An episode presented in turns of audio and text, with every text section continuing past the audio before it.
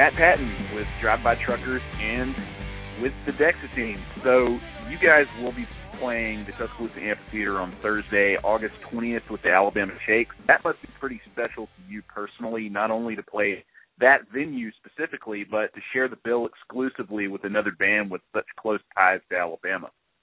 Yeah, absolutely. And I was just I was just sitting here thinking about that.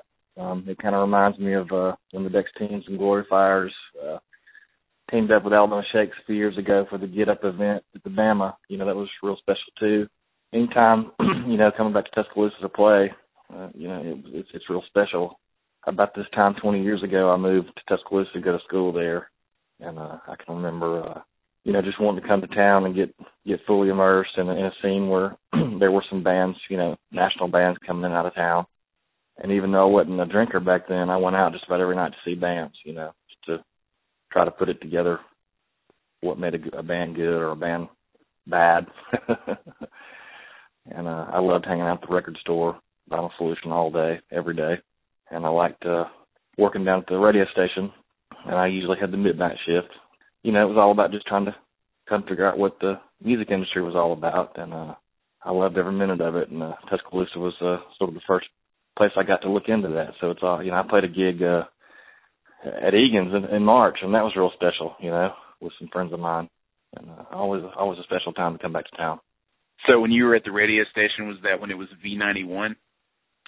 It was New Rock ninety point seven. Ah, okay. Uh, Okay. I think it it was uh you know I can remember the change. I can remember when I first got there, all the V91 bumper stickers being everywhere, and then one of the first meetings I believe I took when I started working there uh, was the change to New Rock. They introduced the new bumper stickers and everything, so I was there for that rollout.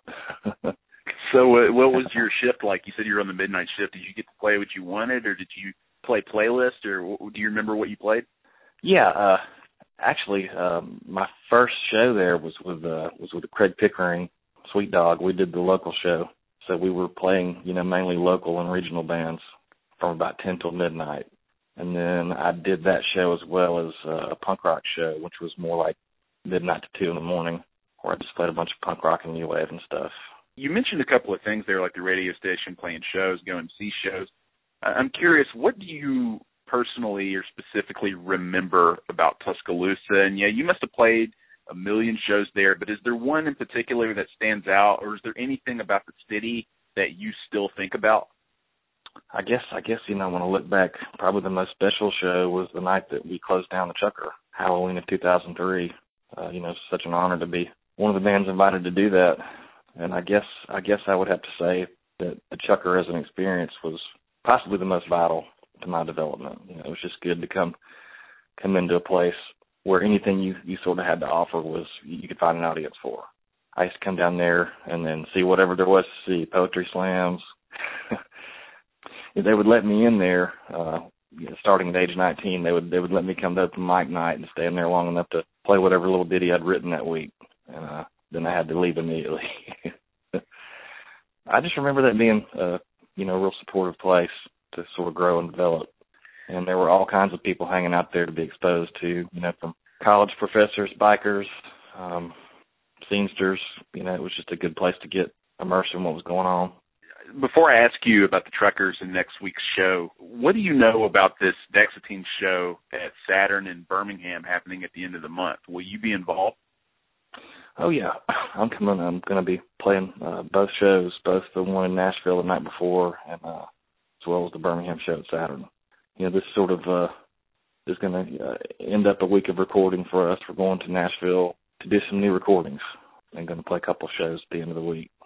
So the Dexateens are, aren't currently just doing it's not it's not just a show once in a blue moon. Uh, you know, I'm I'm curious about how you see the band right now.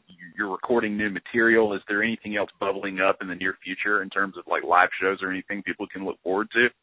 Not that I know of. I guess it was back in 2010. It was sort of our decision to call calling into business as usual. You know, we'd sort of been going out on on small smaller tours and weekend warrioring it for a number of years. You know, and uh, most of those guys I've probably only seen four or five times since tops, maybe. You know, but you know we had a number of recordings in the can already. We had 30 plus songs in the can at that point, and some of that came out as Sunsphere, and some of uh, that will come out as a record called Teenage Hallelujah that is about to be mixed. And um, we got an offer from a studio in Nashville to come, you know, work on some new material, record some stuff. So Elliot had an- another set of songs in mind that he had written over the last couple of years and, and some more recently. So we decided to take them up on that opportunity, go record some new material. I, I don't foresee a return to regular touring or playing, but uh, we are going to go enjoy making some new music together, and we'll play whenever the opportunity arises.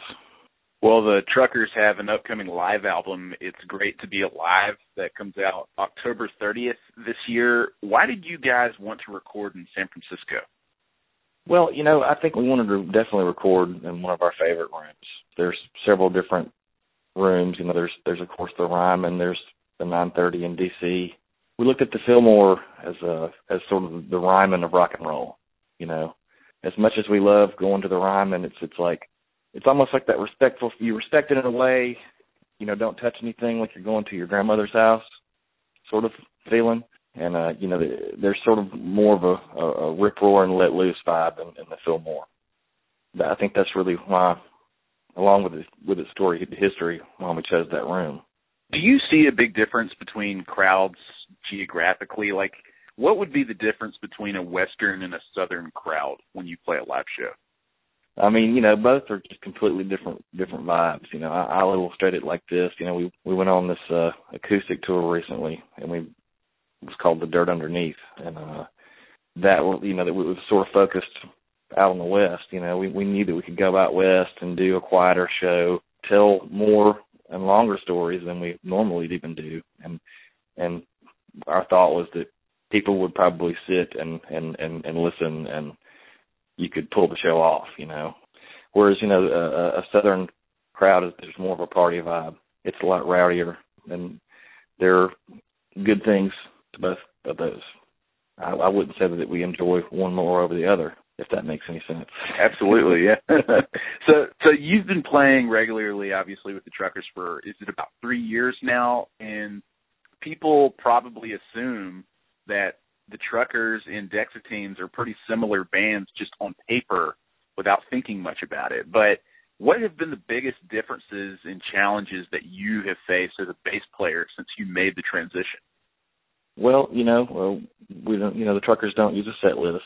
There are hundreds of songs. There are a couple hundred songs, maybe 150, 160, 200 songs, uh, and uh, you could be playing any any one of them with a moment's notice. Uh, so there's a lot more material.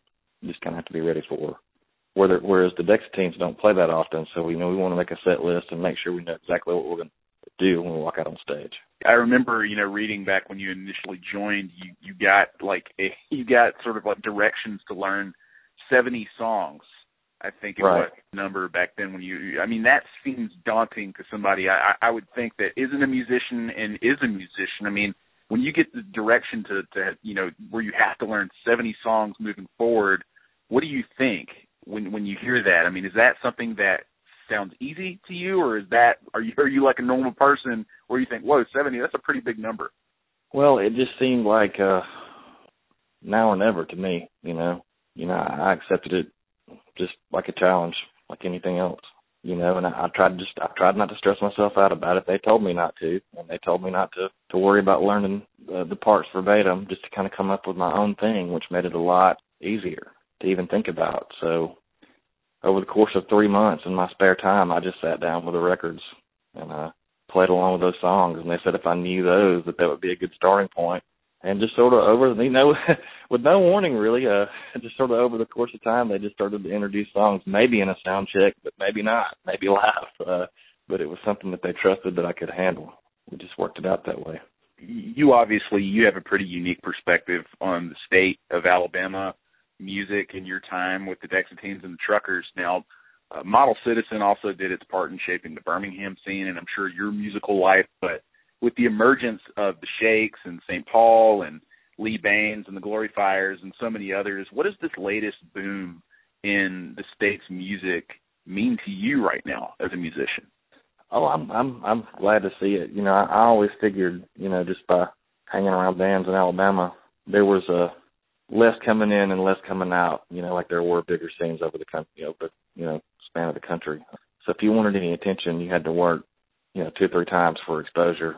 I remember uh the Dexateens used to play to ten, fifteen, twenty people for the first, you know, five, six years we were even a band. And uh we got an offer to tour a little ten day run overseas and it seemed like that's when people started to pay attention, you know.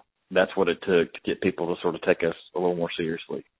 It's just a little bit harder over here. So I think I think in my opinion I think bands end up being a little better over here. you know, uh, usually when I hear a bigger band, I can think of a band. You know, whether I'm a fan of a band or not, I can think of a band from Alabama that's probably better than that band. that's struggling to get the same kind of exposure. So I always figured I would see somebody really hit it big. I never really felt like I was going to be uh, a part of that, but I always felt like I would see it. And uh, I'm, I'm I'm so happy for the Shakes and St. Paul. I'm happy for what uh, for what Lee's doing.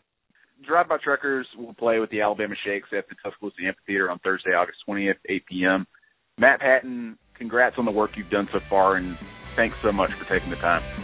Absolutely, Ben. Thank you so much.